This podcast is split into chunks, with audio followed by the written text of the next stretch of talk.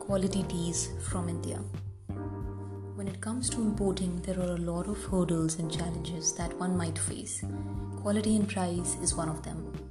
Here are some other aspects which might come in handy. 1. Look for an aggregator. There are roughly 83 gardens in Darjeeling alone, which is the smallest tea producing region of India. Quite daunting to arrange samples and taste teas from even 20 of them. Other regions like Assam, Sikkim, Nilgiri, Kangra, which produce excellent teas as well, are even bigger. An aggregator will help you save time and money.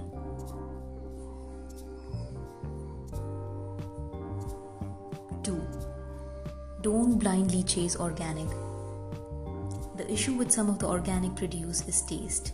While it is highly recommended to go for organic certification, there is a high chance that you will be compromising on taste.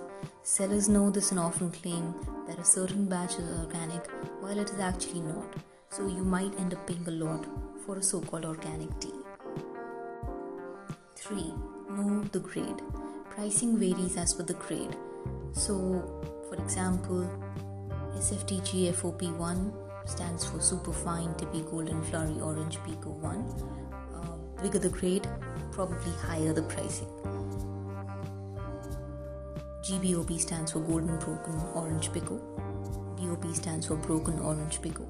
OF stands for Orange Fannings, and so on. 4. Make sure your vendor has a government authorized GST or VAT certificate, food safety license, import export certificate, and Tea Board certificate from their country.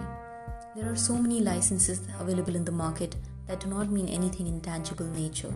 Make sure you weigh your options when selecting an aggregator. Also, note that only manufacturers can possess certain licenses. 5. Samples.